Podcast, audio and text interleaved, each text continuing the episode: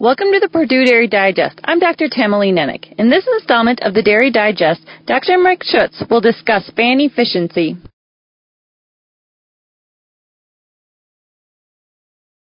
Freestall barns, tunnel ventilated, cross ventilated, and compost pack barns all rely heavily on fans for air turnover and cooling.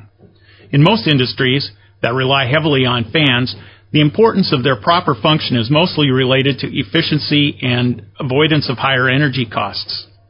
Energy costs, without a doubt, are important for dairy industry too, but the impact of inefficient air movement on cows with their need to dissipate metabolic heat production in order to avoid heat stress may be even more important.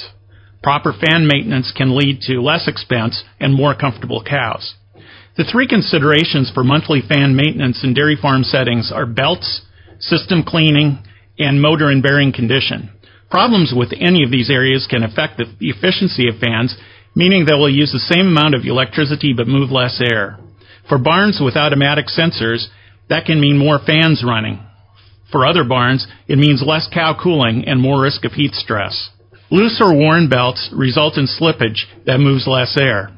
Even new belts lose some efficiency, but worn ones slip more and can also add to the noise level in the barn. System cleaning includes looking for buildup on fan blades, around the motor, on fan cages or housing, and on louvers. Even as little as one eighth of an inch of buildup can cause increased energy costs. During fan inspections, listen to the bearings. Any squeaking will indicate that bearings need attention.